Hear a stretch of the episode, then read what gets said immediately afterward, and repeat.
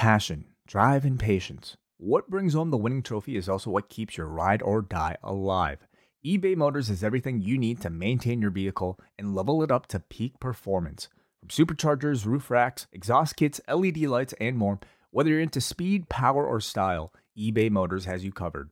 With over 122 million parts for your number one ride or die, you'll always find exactly what you're looking for. And with eBay Guaranteed Fit, your part is guaranteed to fit your ride every time or your money back. Because with eBay Motors, you're burning rubber, not cash. With all the parts you need at the prices you want, it's easy to turn your car into the MVP and bring home that win. Keep your ride or die alive at ebaymotors.com. Eligible items only, exclusions apply. At Parker, our purpose is simple.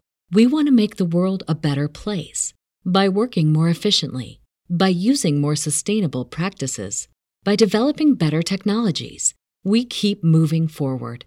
With each new idea, innovation, and partnership, we're one step closer to fulfilling our purpose every single day. To find out more, visit parker.com/purpose. Parker, engineering your success. We are live. Hello, hello, hello, YouTube. Welcome to the Cafe Hangout. I am John Pollock, along with Wai Ting. I always forget to do that.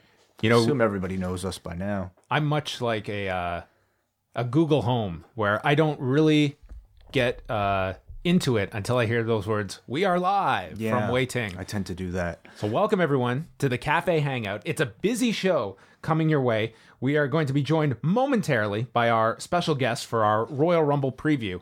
Uh, but we're hopefully also going to hear from you on today's show with your Royal Rumble predictions and any other news that is going on. You can Skype into us, but don't do that now. You can Skype into post wrestling. But the big news, the biggest news of all, we have a phone number Oh my god. a phone number for you to call. So jot this down. This will be our permanent number for you to call in from here on out, including Sunday night after the Rumble. 732 800 4423. 732 800 4423. Do not call now. We are not going to calls at the moment. Wait for your instruction. I would say do not call uh, now. Um, and then uh, after the show, do not call anytime that we are not live. Oh, it'll be disabled, so Oh, it's going to go nowhere. So okay, I was fine. just curious if you just opened up a window to your. But the man who can call us 24 hours a day, anytime, is our guest. You know him from Aftermath TV, that can be seen Tuesday nights on Sportsnet 360, right before SmackDown Live. He is our good friend, uh, a part of the extended family, Jimmy Korderas, who joins us. Jimmy, how are you doing? I'm doing good, guys. Man, I feel like we should have Peaches and Herb playing in the background or something. I don't know. Reunited and it feels so good. Yes. Wonderful. it's good, good to talk to you guys, man. Yeah. Well, I knew when we were previewing this show, there was only one man I can preview a show with, and that is the great Jimmy Korderas. It's a very busy weekend coming up from the WWE.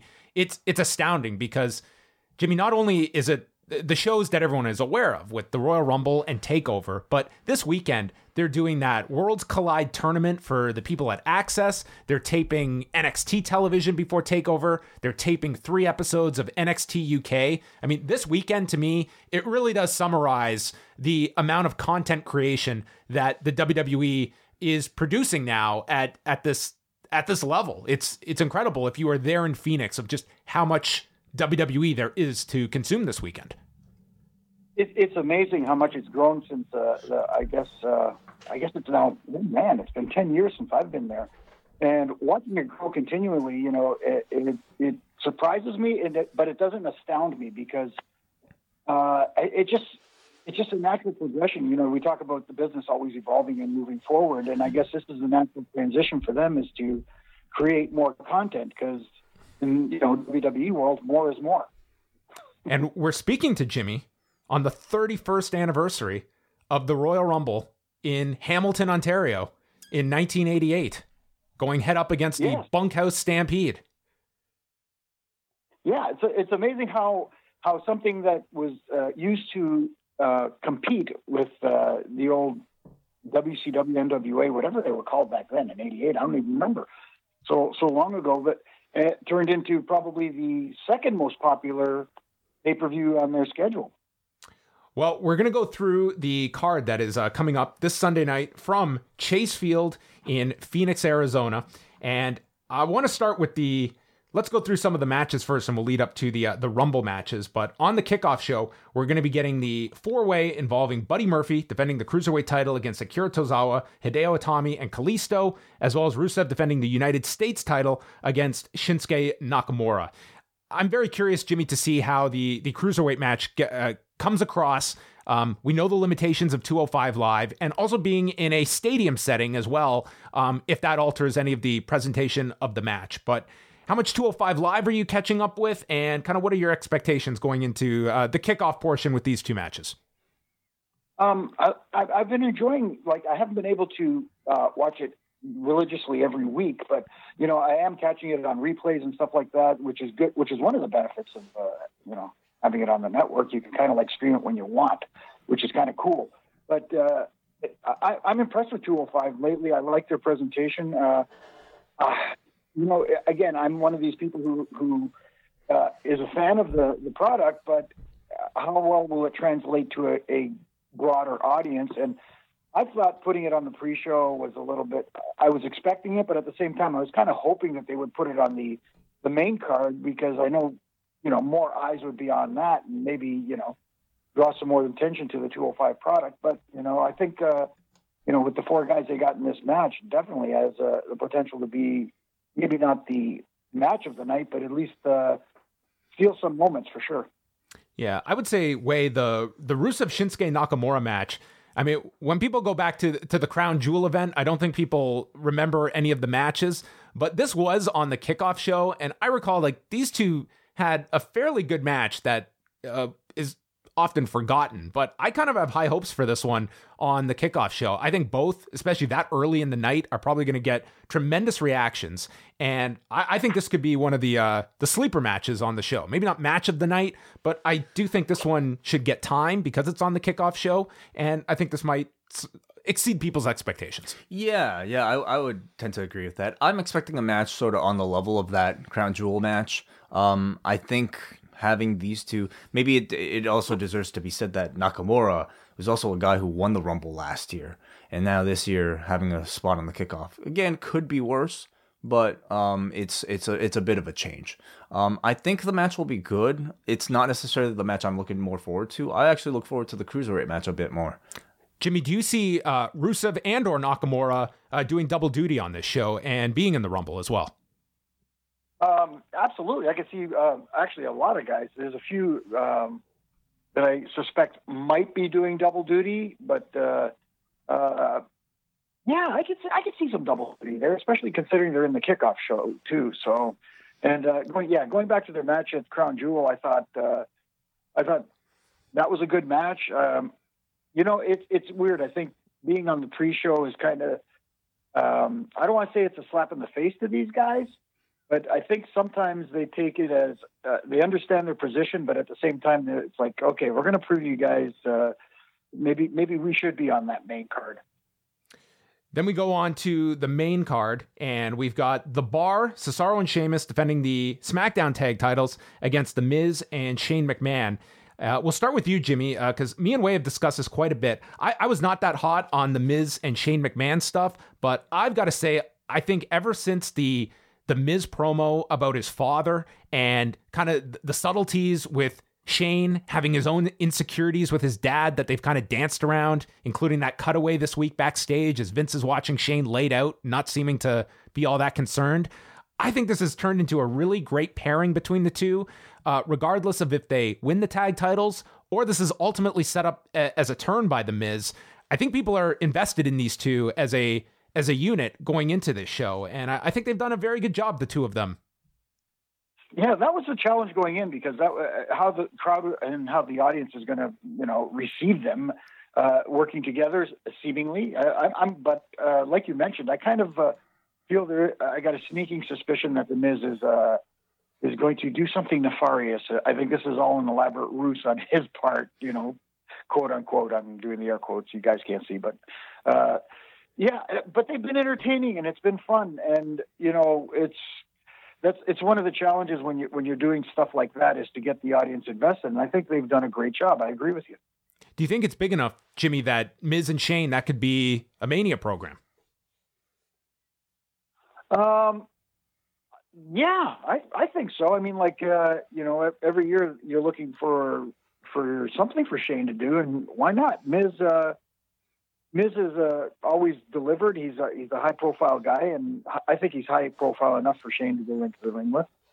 Jimmy, like, where do you see the bar? Um, their Mania program. What do you see that being if if indeed Miz and Shane break off into their singles feud? That's that's a question. I mean, like obviously you have the, the usual suspects. You have uh, New Day. You have the Usos. Uh, man, I'd like to see someone else come to the forefront and, and challenge them. Maybe maybe that's a spot to introduce heavy machinery. Hmm. Um, hmm. Is it too soon for them? Maybe, but uh, you know, uh, you need to mix things up a little bit. You can't, uh, you know, go with the old standby. I know that if it was something like the Usos or the New Day, you'd get a hell of a match. Uh, but maybe something new and fresh is something needed for WrestleMania. Yeah, I'm I'm very curious where they go with the, the tag division on both shows. Um, I, I, was kind of asking about this, and, and I was told like there there are no plans at the moment for any other unifications of, of titles. I know they're going that way with the women's tag titles, but at least at this moment, it seems like that's going to be an isolated case. Because I think if you take uh, the two tag divisions, they're it's much stronger as one cohesive division than it is as two separate parts. I feel at the moment. No, it's true, but like I guess the problem is um, there are so many tag teams, and what we're talking about right now is just not many teams that are over. Unfortunately, hopefully, you know maybe the solution to that is not to not necessarily consolidate, but to try to elevate all these other undercard, mid card tag teams you have that nobody really takes seriously. Yeah. Uh, let's uh, move on, and we will chat about our first women's title match, and that is Ronda Rousey versus Sasha Banks, uh, which pretty much came out of left field. They set this up a couple of weeks ago, and then they had the the build up on Raw this past Monday with the uh, Ronda Rousey's uh, promo that has been uh, very much debated. Uh, the question is.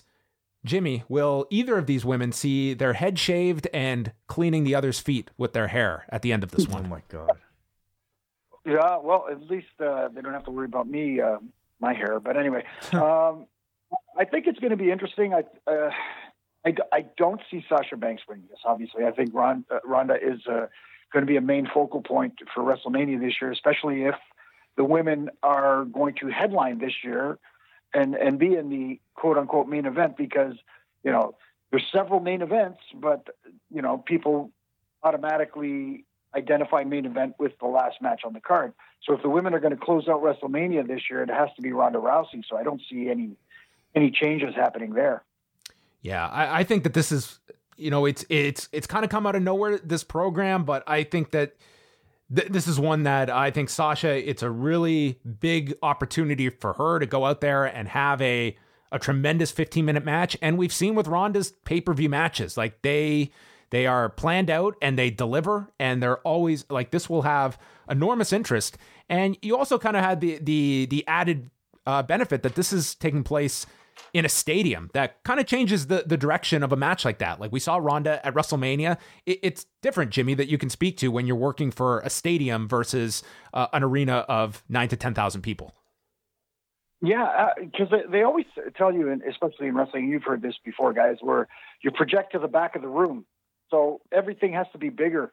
you know what I mean? It's uh, there's so many there's so many people there. It's hard for everybody to see. But now I guess with a stadium that big, you know, you have the screens and everybody's watching the screens and stuff like that. So it is a little bit different, but at the same time, uh, it changes the dynamic of the match. I mean, uh, I'll tell you what, adrenaline really pumps and, and makes a difference. I, will tell you that. Um, and Becky Lynch for the SmackDown Women's Championship.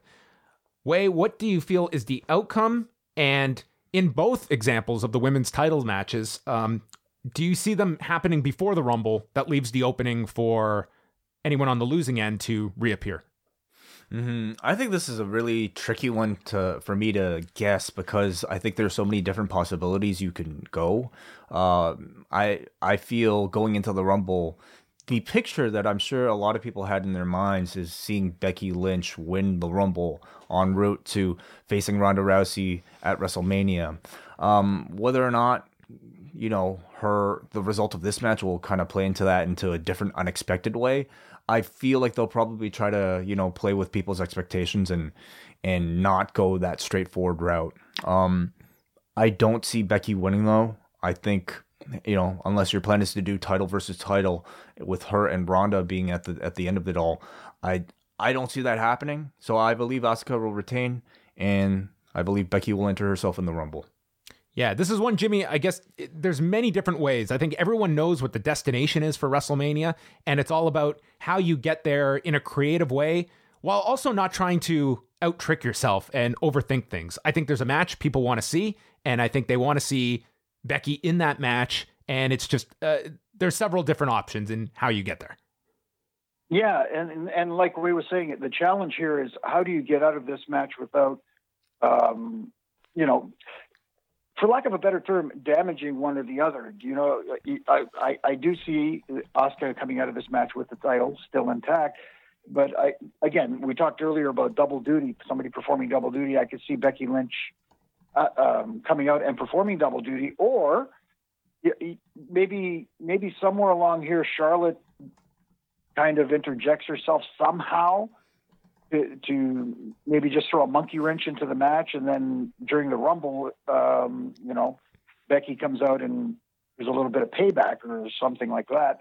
Uh, again, you you don't want to, like you said, John, you don't want to overthink the destin- uh, how to get to that destination. It, you know, you you have that end game at WrestleMania. It's just it's tricky, man. This is so tricky. I, I, you know, you have so many different things going through your head, and you're trying to figure out which would be the best one. And uh, man, uh, again, I'm, I see Asuka coming out of it with the title, but getting to to WrestleMania with Becky, it's going to be interesting how they get there. If Asuka keeps the title, Jimmy, who do you think her program is? Because that's that's sort of like a, a, a question I've had. We know Charlotte, Becky, Ronda are in a mix together, but who do you pair with Asuka? She keeps it yeah, um, you know, I think you're right, Way. I think probably the destination at WrestleMania is all three of those ladies, Charlotte, Becky, and Ronda, in some form or fashion. When you look at the SmackDown Women's roster, you know, I'm, I'm, I'm trying to I'm trying to figure out a name here. What I'd like to see something interesting would be maybe somebody from NXT come up, like uh, maybe a Shayna Baszler, or if she loses the title at uh, Takeover you know, or some, something like that. I don't know. Hmm. Yeah. Again, I, looking looking for something new and different, you know, but you don't want to, you know, wipe the slate clean and, and start all over at WrestleMania. You just want a couple of a few little surprises. Yeah. Way also brought up a great point a few days ago that, you know, if if Becky is not winning this title, um, whether it's announced or not, the expectation is there that I think it's a big letdown if Becky doesn't show up in the Rumble, but I just don't see that being realistic. That they know clearly that is, if Becky's not winning this match, it's to give her something else later in the show. So I don't see that being a, a real option.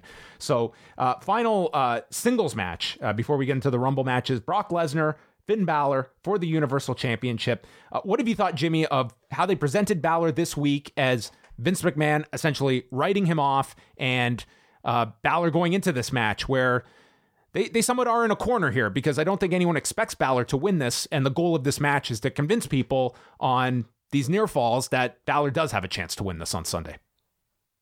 Yeah, that's that's going to be the challenge. See, it's different from. I mean, everybody makes the comparison to the Brock Lesnar versus AJ Styles, Brock Lesnar versus Daniel Bryan. Um, but going into those matches, uh, the only people uh, you didn't have a, a Vince McMahon basically, you know, talking trash about these guys going in, saying that these guys basically don't have a chance. Now you have Vince McMahon saying you don't have a chance, which is trying to set up the ultimate underdog scenario. So I don't know if the idea here is that by presenting him as the ultimate underdog, you know, having him have a, a great presentation, kind of like Daniel Bryan did, and kind of like like AJ Styles did, where in their matches, the first part of the match you thought, oh, this is going to be a squash, but then, you know, as things started to change and as the story started being told about that David and Goliath story, uh, there were times, especially in the Daniel Bryan match, where you thought to yourself, hey, maybe he does have a chance, and the people were buying in. That's going to be the challenge now. I don't know if people are going to buy in like they did with Daniel Bryan, but uh, it's going to be an interesting challenge for them to get the crowd to believe that Finn Balor actually has a chance against Brock. Again, going back to the end game WrestleMania.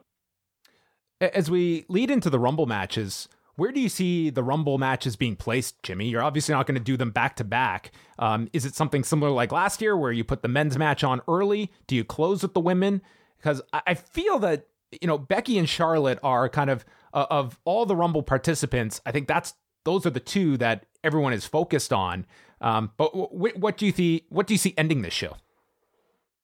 Oh, I, it's, that's a, that's a good call because I, I could see the women's match ending the show again, the women's Royal Rumble match. As, as far as the men's ones go, um, you know, you also could have somebody pulling double duty there with, you know, maybe an AJ Styles, you know, not not uh, succeeding in dethroning Daniel Bryan. So again, it, it, you need that buffer match in between the two too. So what would you put there? That's the other challenge. You know, mm-hmm. uh, maybe, huh, man. Probably several matches I, I, in between. Like it's um yeah, I'm, I think that if you do want to go with the women at WrestleMania, I think that there's a strong argument that that's how you end this show, and you're kind of telling people like this is our A program going into WrestleMania right out of the gate.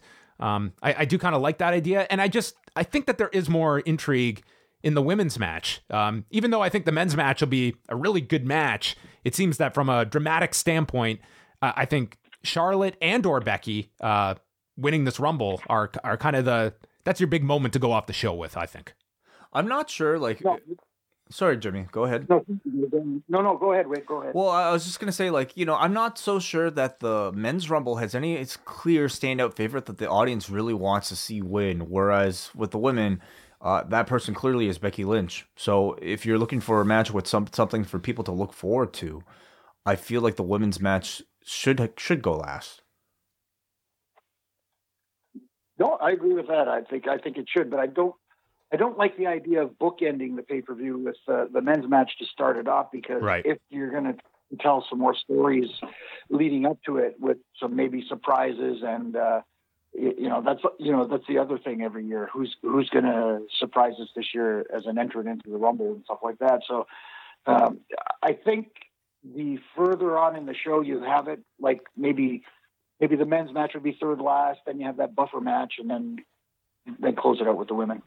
So what's uh, let's start with the men's match. What's kind of your your thought going into this, Jimmy? That it seems like the prime candidates most most will point to right now: Seth Rollins, Drew McIntyre. And I guess on SmackDown, you've made a, a bit of a lesser case for your Samoa Joes, your Randy Ortons. Um, or do you see a, le- a, left field pick coming out of here? Because with with two brands, you have the ability that you can go a different way if you don't want to uh, go with the obvious choice. Right. If you don't go with the obvious, I mean, you have the Elimination Chamber coming up uh, next month, which uh, the men's match could be to determine who faces, let's say, Brock Lesnar. If somebody, you know, out of left field wins the the Rumble and decides uh, they want to challenge Daniel Bryan. So you know what I mean? Like Sure. So, so there are options there. There's actually two pay per views before Mania. So, uh, but uh, again, I still think that the if if, if what we're hearing is correct, uh, that Seth Rollins uh, versus Brock at WrestleMania is the end game. Uh, I like using that term. I, I guess I'm you know, uh, three months away. Big event. Yeah, I know. I can't can't help but think, I saw the preview. But anyway, getting off track here. we'll preview. But, uh, we'll preview yeah. Avengers in, in a few months with you, Jimmy. Oh, that'd be cool. Yeah. Um, so yeah, so you know, it's it you know, in making the comic book reference, uh, you know what I mean. Uh, you have the the bad guys. Um, they never, in the end, the the good guy comes out on top, right? So even when even in uh, Infinity War, which I'm going to use as an example, it looks like Thanos wins in the end, but the story continues. So we, so the story is going to continue up until WrestleMania, and that's when I think uh, you will get definitely Seth versus Brock in some form or fashion, whether it comes out of the Rumble that way or whether the next two pay per views uh, determine that. Yeah, I, I think as much as you don't it, like Rollins seems to be the the way to go. And I don't think you have to overthink things either for this Rumble. Uh, I'm also curious to see uh, so, some of the sidebar stories coming out of the Rumble as well to put your your key Mania programs in place because now is when the picture starts to take form, and this is a big opportunity to to start a lot of that. So I, I think that's as much as my interest is kind of in uh, kind of the the pieces that put the Rumble together as well, coming out of it. Women's match. I guess most people's favorite is the woman who's not even announced yet for the Rumble, that being Becky Lynch. And I guess, it, like, I think this match comes down to Charlotte or Becky. Or do you see some kind of dispute, much like a Bret Hart Lex Luger, Jimmy, where you could easily do the uh, the go over the rope spot together that they've done many times, um, that they could revisit here to give both a claim to the title match? That would be cool if they could pull off what uh, what Batista and John Cena did by accident. yeah, the best version I've ever seen, and it was it was like so good, no one could believe it was real. Yeah, that's that's why it that's why it came off so well. I think I think that's why it worked was because it, it wasn't the, uh, the, planned finish, so to speak. So, uh, um, you know, uh, it'd be interesting. Maybe maybe maybe something along the lines of looking back at '92 with uh, with Hogan, you know, grabbing Sid's arm and and uh, which allowed Flair to get maybe not that hokey, but you know what I'm trying to say, something along those lines, where there is a little bit of controversy that could set up, uh, um, you know, I guess I guess I don't know if it's going to be a three way at Mania between the three, but it almost seems like it has to be because uh, you know all three are on that level where they should. If it's going to be the last match at WrestleMania, I feel like all three should be there. Well, I mean, you know, there are so many shows leading up to WrestleMania that if, if for instance, they wanted to pick off one of the char- challengers and have Charlotte get her shot to try to face one of them before Mania and have her fail, they could always do that. Um, but I, I agree. I do feel like their direction right now seems to be a three way between between all of them. At this point, I mean, my preference is still for a one on one, but I also probably wouldn't hate a three way. I think if they do a good job to continuing to tell the story, continuing to keep all three of them in the mix, it could be somewhat compelling. Let's also remember that Alexa Bliss is making her return for this match, so she could be a factor. We're also uh, everybody's just assuming that you know it's going to go to SmackDown. It could very well just go to Raw, and the SmackDown contender could be determined at a later time. Um, and also to kind of lend some possibility to Jimmy's suggestion of Shayna Baszler potentially going on to fight Asuka, she could very well make an appearance here too. There are plenty of spots out there for a lot of uh, NXT rostered uh, women. Yeah, yeah, I agree. There's, um, I, I think the, the, this year it just seems like there's there's more interesting elements to, to the women's match that they they have to play with, and you have a potentially really hot finish at the end involving Becky Lynch, Charlotte, and whoever else. And I think that you're genuinely looking forward to whatever direction they go, that you should have a, a pretty hot crowd at the end of it. So, any surprises you are anticipating, Jimmy, that you can uh, pull up uh, for us? Uh, I don't know. I'm, I'm I, I, again, you know, every year you're you're you're wondering who's going to be, especially you know this day and age. It's so hard to kind of uh, to, to keep it under wraps. You know, keep surprises uh, under wraps. But I, the last few years they've done a pretty good job, I think. And uh, I kind of wanted to ask you about that, Jimmy. Like on the day of uh, of a Royal Rumble, um, how much secret secret uh, keeping is there amongst the group? How aware are the referees of surprise entrance, and and and what lengths do they go to protect announcements like this? Um, well, in my case, uh, which I remember, uh, uh, 2008 when John Cena returned uh, from his injury that when you know everybody thought he was going to miss WrestleMania that year, and it shocked a lot of people. So what happened was, you know, like they have the meeting beforehand where everybody, all the participants in the Rumble and the referees sit in the room and they go over the orders and the order of elimination and who eliminates who and and you know you know let the guys come up with creative ways to to to eliminate each other, and then Kofi comes up with a creative way that he uh, staves off elimination every year. But then when it comes down to the last, you know, depending four to six, everybody's excused except those that are going to be there for the last for the finish. Mm-hmm. So so a lot of times, uh, you know, out of the thirty guys, twenty six guys have no idea who's going over. Mm.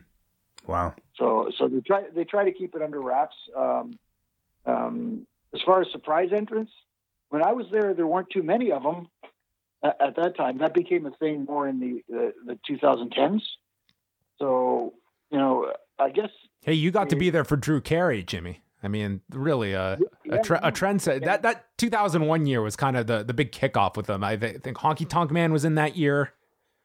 Oh, that's right. Yes. And Meng, Yeah. Meng, the hardcore champion from WCW, shows up. That was the Rumble where they kind of got the ball rolling on those surprises. Yeah, and just just for the record, I did not keep Drew Carey's money. I did give it. Well, the the price was wrong for Jimmy, whatever that that amount was. Hey, I'm Canadian. I'm too honest. What can I say?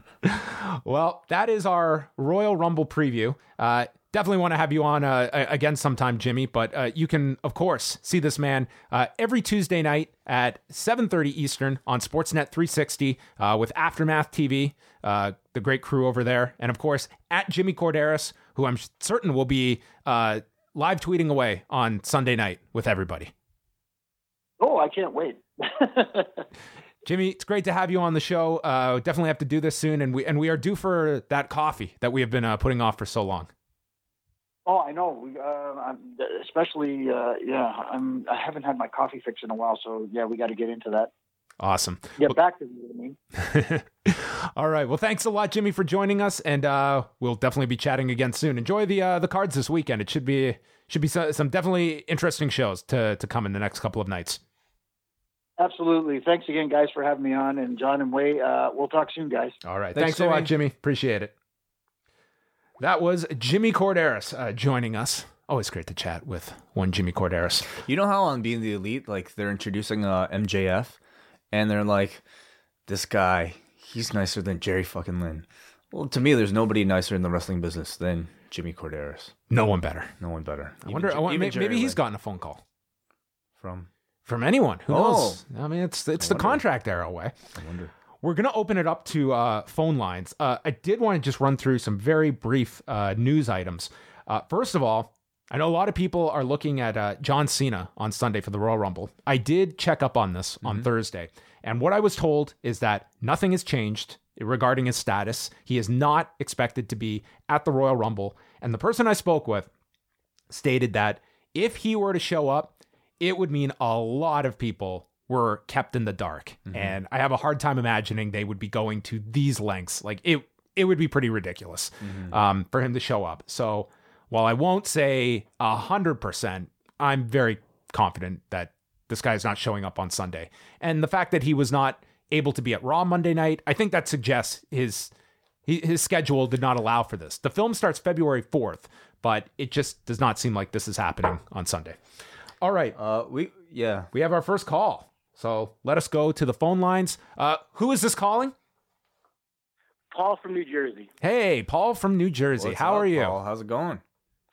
Good, man. Good. This Good is historic. from You are the first ever uh, call in here. Are you calling on the number or did you Skype in?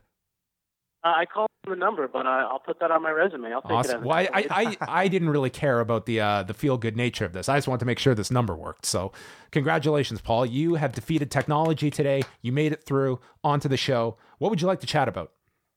Uh, two things real quick. One, I just to me like it's a no brainer. If I'm booking, I'm having the women uh, Royal Rumble go last, and I'm having that show go off the air with Becky Lynch, you know, reigning supreme. The fans going crazy and looking forward to WrestleMania. I, I just I feel like that's a layup. Just give them what they want. This is what they want. The fact that it's um, predictable is is no no reason to not do it. This is the time of the year where it should be predictable. People will complain about it, but you should have your card in place. And these are the building blocks where I don't think predictability is a is a bad trait. I don't ever think predictability. You can be too predictable at times, but then there's logical predictions that it should make sense. That typically goes with being predictable. Is it makes sense? My lesson in predictability is I was at the first NXT Brooklyn with Sasha and Bayley. Everyone in the crowd knew Bayley was going to win and reign triumphant. And even though everybody knew that, I was watching grown men weep like babies because of how much they enjoyed it and how good the story was. So, I mean, you know, I agree with you guys on that.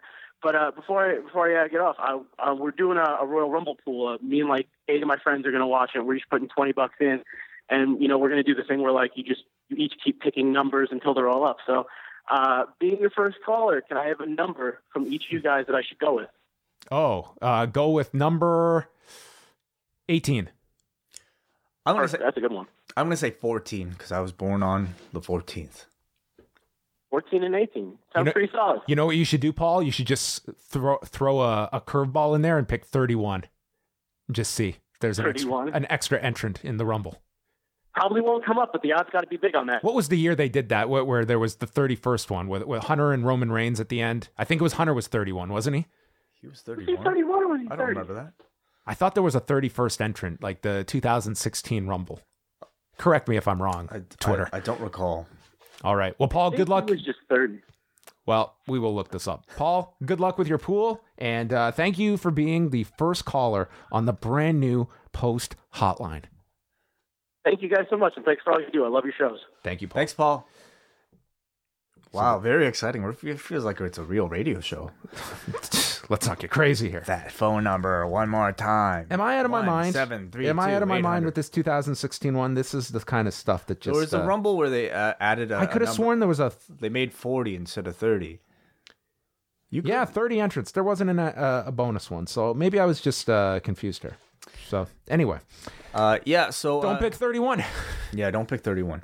Um, yeah, no, it's uh, I, I think on the topic of surprises, they have so many people to choose from this year, right? So many brand new signees that haven't made their debuts yet. I think even though the thing is, like, would you want to? Walter uh, is is a name, like, but I don't know how much difference he would make. He would generate a good deal of buzz though for that UK show if they wanted to. I, I definitely expect a couple between the two rumbles, some representation from NXT, NXT UK, but I think it's going to be a lot like last year where we shouldn't read them as call ups. They're just like Adam Cole, uh, like a one off just to put someone there. Yep. Um, I, I, I don't like Walter in that spot. Um, but that said, was Cole Cole had like a nice kind of involvement last year. The idea, I think, for for those is just to give buzz to the shows that they're currently on, just to make people aware that these people Yeah. exist, right? I, I think in the bigger picture, I don't know if it really helps or hurts. I think it's just it's nice for the night, but it's it's easily forgettable too. Let's also remember that uh, that Worlds Collide tournament is happening that weekend and uh, this weekend. I mean. Man, that's a loaded tournament. no, do you have some of those? Let's let's bring up some of those names. Yeah, bring that up as um yeah, I talked about the Cena story.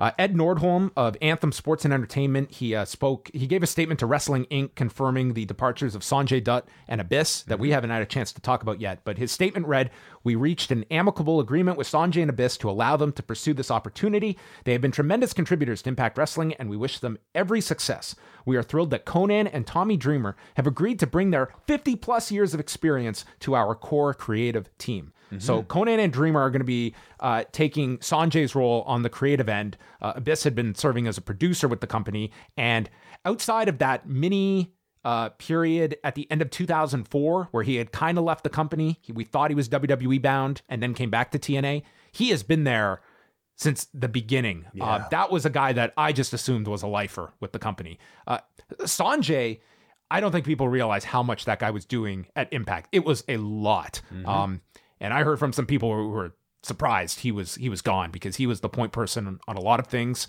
And yeah, it's been reported they're WWE bound. Yeah, yeah, and I think slowly and slowly, it's it's so interesting to see uh, Paul uh, Triple H's NXT like turn into like the best of like the remnants of TNA. It's incredible. The Orlando crew. Yeah, uh, but you know, I can I think goes to show you like uh, talent is being recognized by everybody, no matter how you know maybe. Uh, uh, I, I, want to say how, how big your reach is within the company that you're working for. I think it's a great get. I think they're both great gets, you know, from a production standpoint. I'm very curious to see what roles uh, somebody like a, an Abyss will have as far as like if it's production or if it's something else. I think there's still some potential of him doing something on air. I think he's a great performer. But I think Sanjay is is a great type of you know behind the scenes guy who can uh, help uh, produce uh, vignettes and just overall like just seems like a really you know like smart and also uh very kind of like um guy who who is just on top of his shit. So I think it's a great get. Uh, let's go to uh, this uh, Worlds Collide tournament. Yeah, let's read out the uh, the names. So uh looks like we have five participants from uh, all three brands NXT, NXT UK, and 205 Live. Starting from NXT, we have Adam Cole, Velveteen Dream, Dominic Di- Dijak, Dijakovic. Dijakovic, Dijakovic. Dijakovic. Yes, Dijakovic. You probably missed this on NXT last week, but It's- they were calling him, yeah, Di- Dijakovic. Yeah. And then Mauro said, guys, we got to scratch that itch. It's Dijakovic. Brilliant. Awesome. And I will have that. It's a bad name. Just for, for that confusion But alone. you know he's dropping it when he gets to the main roster. it should be. it- yeah, I, I don't know. It's just. I think Dominic Dominic Dijak was or Donovan Dijak was was a perfect name. Yeah. just Dijak was was perfectly fine, Right. but whatever. Whatever. Keith Lee, Shane Thorne, who replaces uh, Otis uh, Dozovic, Mark Andrews uh, from UK now, Mark Andrews, Tyler Bate, Travis Banks, uh, Jordan Devlin, Zach Gibson, and then from 205 Live, Cedric Alexander, Tony Nese, Drew Gulak, TJP, and Humberto Carrillo. But that's going to be a great tournament. I know, absolutely. There's some great wrestling if you're in Phoenix this They weekend. broadcasting it. Air They, they've be said that they're taping it for the network. So I don't know if you'll get to see all of the matches or it'll be Mm-hmm. a condensed uh, version. It starts as a battle royal. The winner gets a bye in the first round, and the rest are seeded from two through um, 15. Of all those names, I mean, I don't necessarily see uh, too many of them getting a big pop, other than your NXT uh, top top guys like your Adam. I, I don't. I'm Cole. I don't think we'll do it again. Dream, I think, could be a good candidate for making a surprise appearance. Keith Lee, I think, could even you know be it too. But I I think Dream coming out for the Rumble would, would receive a huge reaction. Velveteen Dream, Yeah. he'd get a, an enormous reaction, I think. Uh, once again, if you want to call in, 732 800 4423. Brandon in our chat room says February second on the network might be. The Okay. For the World's Have Collide. they made an actual announcement about I'm it? not 100 percent sure. Uh, I'm not 100. percent they, they, they're definitely taping it. So um, that is uh, coming up at some point on the network.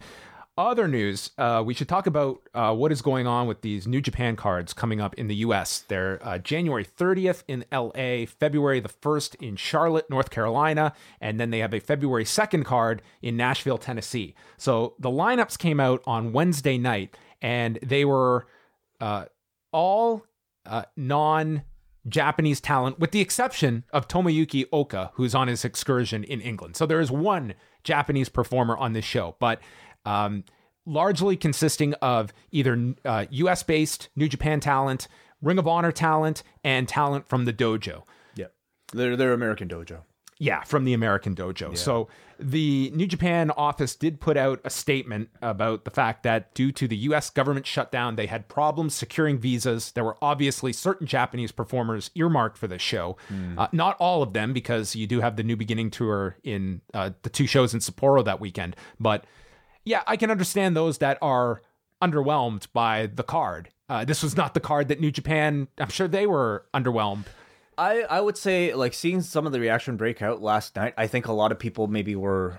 Uh, uh, obviously, nobody was really uh, aware. Maybe some people had suspected that those, those border issues would have been preventing them from making the card. But I feel like what what New Japan could you know be somewhat criticized for in all this is maybe not mentioning that when they announce these cards. You know, mentioning the fact about the borders uh, until the the morning after, the day after. I mean, I give them credit that they didn't falsely advertise any names ahead of time. But that said, you you put tickets on sale and I think it's fair. I don't think any fan was expecting one of the G1 special shows that you were getting all the New Japan talent. Maybe some of them might might be. Maybe not all of them, but Well, I would say that's someone that's not like we knew the Sapporo shows were happening. You knew you weren't getting the complete New Japan roster, but I think that people were anticipating, at the very least, uh, Yuji Nagata, Tomohiro Ishii, and at least a sample of the Japanese talent that they do not get to see all that often. So I can understand people being upset. Um, I'm certain that if people want to refund their tickets, they can with these lineups. I, I don't think. I think the cards are the cards still have talent on them, but I can understand where people were expecting something else than what they're getting. the cards have talent, but you know when you advertise New Japan Pro Wrestling, it, it, it people have a certain type of show in mind. Yes. That said, though, you know, like like what Jimmy was alluding to with like uh people being placed on the kickoff.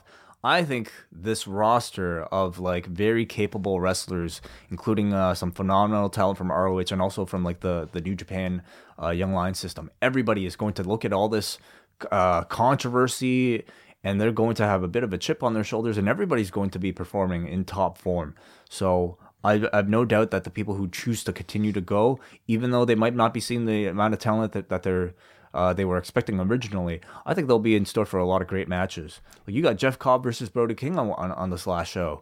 I think Nashville. I think that there's going to be some really good performances here. I'm I kind of want to see some of the dojo talent as well. Mm-hmm. Uh, so the main event, the first night in LA, is Juice Robinson and Tracy Williams against Beretta and Rocky Romero. Second night, uh, Juice Robinson Beretta for the United States title, and then the final night, Beretta, Chucky T, and Rocky Romero against Juice Robinson, David Finlay, and Tracy Williams. So, I mean, the cards are what they are. They were um, unfortunate. you know you you did not have these visas when you started promoting these shows they did not advertise any talent but i can also see how they expected that this would not be that these vis- these visas would get issued they took a risk and and they got burned at the end of it and Dave Dave mentions that they Dave Meltzer mentioned that they were applying for these visas back in November, Mm-hmm. which seems to be standard protocol for a show that that was to take place in January. This time, of course, didn't work out. Yeah, I mean that's that's what it comes down to. So uh, th- that is the situation with uh, the New Japan US shows. Also, this weekend, wanted to briefly chat about the Takeover Phoenix card. We've got Tommaso Ciampa, Aleister Black for the NXT Championship, Shayna Baszler against Bianca Belair for the women's title. Tag team champions, the Undisputed Era, Kyle O'Reilly and Roderick Strong defending against the War Raiders. Ricochet defends the North American title against Johnny Gargano and Matt Riddle versus Kassius Ohno. They're also going to be taping matches beforehand with the Forgotten Sons versus the Street Profits and Kairi Sane and Io Shirai against Jessamyn Duke and Marina Shafir. Right. I don't know this. This is pure speculation on my part, but the fact that they had been building up the uh, three on three women's feud and Dakota Kai got hurt, they're doing the tag match now. I think it makes a lot of sense to take Io Shirai and Kairi Sane and put them into the Elimination Chamber match for the tag titles and instantly have them part of that division because there is not a whole lot left for them in NXT to do. Specifically, Kairi Sane, who has had her run with the title, has done the feud with Baszler. I think both add a lot. We've talked about the depth issues of that tag division, and I think them being in the the Elimination Chamber um, adds a lot of intrigue to that match, and it will be a better match with those two involved. I I think now would be the time to put them on the main roster. I love the idea. I, I mean, you know, you simply look at what the options are for a women's tag team division, and it's just not very deep at all, unless they plan on, you know, creating a lot of makeshift tag teams. But then you kind of have to like spend time to to build those teams and, and, and kind of build build like that. But you know, certainly in terms of match quality, just injecting these two into the mix right away with the, the likes of Bayley and Sasha, I think are, are automatically really helps the division part of me wonders if they would be willing to let them go up there right away without much of a plan for you know uh, what their characters are, how how how maybe you know wanting to put that NXT luster on it before they be ready ready to and willing to set them free. Um, but I like the idea, at least from a match match perspective. Uh, it's a great looking card, as uh, NXT takeovers tend to typically do. You just kind of mix and match with all this all this talent, and you can usually arrive at, at a great looking show. But in particular, I mean, I think Kassius Ohno versus Matt Riddle should be excellent. I think the main event should be great. Ricochet versus Johnny Johnny Gargano should be spectacular. That should probably be the match of the weekend. Um, I am really high on Shayna Baszler and Bianca Belair. Yeah. I think this is the match people are sleeping on. I think Bianca Belair is going to, this is going to be her breakout performance. I'm very optimistic about this match delivering. Yeah, Uh, I think that these two are going to complement each other very well. Very high on this match. We've got another call, so let us go. Who is this calling? Hello, caller, are you there? Can you hear us? Yeah. Hello, this is Dan from Denver. Hey, Dan from Denver. What's up, Dan? What's going on, guys? Doing? Uh, we're, do- we're doing pretty Hey, well. Here, here's a question: What's the weather like in Denver right now? It's um, it's been snowy. Uh, actually, like this whole week has snowed more, uh, more on than off. So, um, it's supposed to get warmer the next few days, but it's been a lot of snow. Be- like the last week has been the most snow of the year so far. The last six, two or three months, I'd say. Minus three degrees Celsius, 26 Fahrenheit is what uh, Google is telling me. Yeah, don't want to talk too much about how cold it is out there because my God, you'll you'll think you've committed a sin if you, You go know what online. though? People are like, uh, people are like telling me about some of the cold weathers that they're experiencing. Honestly, it's not that too far off from like the, some of the worst cold that we've experienced here. Yeah, I, I just read a thing that uh, in Toronto it's supposed to be brutal. They say for February and March, so I'm going to be unbearable Oh, until April. Uh, that's that's my promise. Uh, Dan, uh, beyond the weather, uh, anything you would like to discuss today? Yeah, um, actually, I, I was kind of curious what you guys think of. Uh, this is sort of random, sort of isn't, but That's what, what, this show think is. Of, um, it is. what do you think of uh, Sonya Deville? I think she has a ton of potential as a baby face Mm-hmm. down the road in the women's division. So, what do you guys see the WWE doing with her going forward? And do you think they have big plans for her? Because I think she has a lot of potential as a, a huge star. I, I see a number of performers on on the roster at the moment that I, I agree with you, and I wonder how much more seasoning she would have had with an extended stay in NXT. I just think it's it's harder. She's still in the development phase, and she's at a stage where it's tough to be in that development stage because that's not the the purpose of being on that roster. It's working short television matches and working with similar people at live events and not always having matches at the live events that I, I definitely look at where where would she be? Where would uh, the Iconics be had they had longer stays at NXT where they're doing three or four matches a week? So I, I'm with you. I think that Sonya Deville, I, I think she does showcase a lot of potential. It's just, are, are you going to be able to realize that in this current spot at the moment? It's hard for me to say like what she can offer in terms of like her promo ability because I don't think I've seen any of it thus far on the main roster. Uh, I I would hope that it you know it's something that she's been working very hard on personally. But I agree with you. I think she she'd be a better babyface. It looked like they were going somewhat in that direction anyway with this Mandy Rose uh, uh, stuff that they kind of dropped uh, pretty pretty abruptly. Um, but I, I, I personally want to kind of see her drop the MMA thing, especially when you're in the mix with the likes of, you know, Ronda Rousey and Shayna Baszler. It's going to be really tough to pull it off. And she hasn't really been hitting as hard on it, but I'd like to kind of see her create a bit more of her own uh, uh, rebranding of a character. Yeah. Do you think there's uh, bleeding into that? Do you think there's too many women on the main roster? Because I'm looking at people like Dana Brooke and Tamina, who they really have no plans for, other than I think just depth on the roster because they have these, you know, elimination matches, elimination chamber matches now. They have ladder matches. They have a Royal Rumble now. Like it just seems like they need a deeper roster for those reasons. But they have a lot of women that are just kind of dead weight at the moment. Yeah, I think they, yeah, like you said, I think they're looking for more women on their roster, if anything, you know, to, to fill all those divisions. The problem is, are you giving enough airtime and are you giving good storylines to a lot of them? Um, the answer, I would say, is not necessarily for much of that roster. It's kind of similar to what they're doing with the tag team division. They need a lot of tag teams. They have a lot of tag teams, but not everybody's getting quality writing. Not everybody's getting uh, time to, to showcase quality matches. That's a problem I think they have to fix. Oh, I agree. Dan, thanks so much for the call. We really appreciate it. The second phone call in the the telephone era of ca- of the Cafe hangout. I love this. This is great. Way better than All right, Hang- guys. Thanks. Thanks, Thank you. Dan. It's way better than Google Hangouts. Did you see Chase Field uh, send out uh, the picture of the Royal Rumble burger? Okay, let's see it. Okay, well, More importantly, is it a burger or sandwich? well, this is uh, it is called a burger. Okay, that's that's what it looks like. What the fuck? That's not a burger. That's a Okay, let me, let me read it here because uh, no one else can see it here. That's a kebab, if anything. we put an 18 ounce bra- uh, pork bratwurst patty on a toasted onion roll. Then we added cheddar cheese, smoked bacon, crispy coleslaw, fried, on- fried onions, and barbecue aioli. And then we topped it. Then we topped it with fried mac and cheese wedges, available Sunday at the Royal Rumble. This is a tower. It's like it's it's like meat on a stick. It's not a burger, dude. Can you imagine eating this thing, trying to carry this thing into your seats in the middle of a 30 man Royal Rumble as you're trying to you know, stuff this down your throat? okay. But what made this great? Daniel Bryan responded. Oh, Chase Field should be ashamed of themselves. Made from factory farm pigs, an intelligent and extremely social mammal, and cheese from cows whose babies were ripped away from them. Then add the heart disease delivered to the people who eat it. Shame, the worst generation. Oh my God.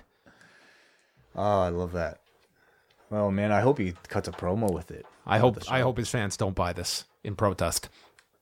I would buy it just to whip it at him. Uh, before we sign off, is there anything you you uh, wanted to add before the end of this? Yeah, I feel like there's like plenty of news. Uh, feels like Do you want to talk about the Ronda Rousey story? what's the, oh, uh, the fact that she might not be sticking around. Yes. So I, I think that everyone needs to read this story uh, that Dave Meltzer wrote in uh, today's uh, Wrestling Observer newsletter uh, because it is hardly written as definitive that she has done at WrestleMania. And I feel that's how people are going to interpret the story. What it sounds like is that she is winding up. And whether it's at WrestleMania, whether it's a month later, and also, like Dave clearly is leaving the, the door open as a possibility that they make her some enormous offer and it's like a Brock Lesnar situation where everyone thinks he's leaving and at the last minute sticks around. So the gist of the story, and again, WrestlingObserver.com, Figure Four, uh, F4WOnline.com. Um, Ronda's uh, current deal ends after Mania. Well, it's not knowing the, the length of her contract because, I mean, it was originally stated as a multi year deal, but the idea of her at least wrapping up um, like this schedule seems to be Right. uh, targeted for then, which This this this uh date like um regular you know uh, doing house shows type of schedule. Yeah, and and I don't know what is beyond that. Like Ronda Rousey has been very vocal about the fact that you know she she does want to start a family at some point, and whether that's something where she will do a match or two a year afterwards, maybe that's uh, part of it as well.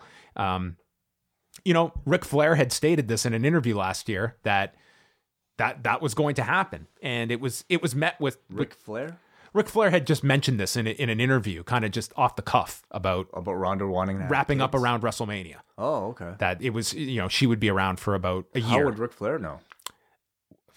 Ric Flair, I mean, his daughter's probably in the thick of things. Yeah, Uh, I, I I don't necessarily question. Ric, Ric Flair is very much known to drop you know confidential information when he's uh involved and I guess it's not just, doing podcasts It's anymore. just so bizarre to for me to imagine Ric Flair telling me when Ronda Rousey's gonna have babies. It's just, it's not any any more weird than. Uh, well, I mean, he wasn't talking he wasn't about talking about that. He was just mentioning that you know she's probably there for a year, Right. And I, I will say that I reading this story today, it was you know around last June or so. Like I heard something similar to this, not so much of an end date, but that there was definitely uh, those in the company that thought that Ronda might not be around for the long term, and and realizing that that the time might be limited. So it adds up. It's it's uh, certainly like I don't know when she is wrapping up, but this I, I think certainly there's credence to this story. Yeah, and I, I I feel like it kind of makes sense why they would go to a, a Sasha Banks match, you know, r- without much build when you consider that she might not necessarily be around to. putting the title on her when they did. I mean, that was that was a long chase story. You could have done that. Um, they fast tracked and probably knowing in mind what the, what the game plan was. I mean, I will say if if in fact you know Ronda no longer ceases to become a regular uh, member of the roster following this, I feel like they really, really, really lucked out in finding a suitable replacement in her, somebody who can lead the divisions of of the entire uh, company on the women's side of things, in Becky Lynch. And I feel like the, the you know the project from now until March and and April should be to try to get as much of that Ronda Rousey mainstream value that you have, uh, carrying that from her onto a Becky Lynch, because Becky's gonna stay even if Ronda won't. And to me, the um, a big factor in all this, if this is uh, if this is how it plays out, and Ronda wraps up um, her her regular duties, at least being a week to week character, um, is the Fox deal. Yeah. like you have to imagine Fox.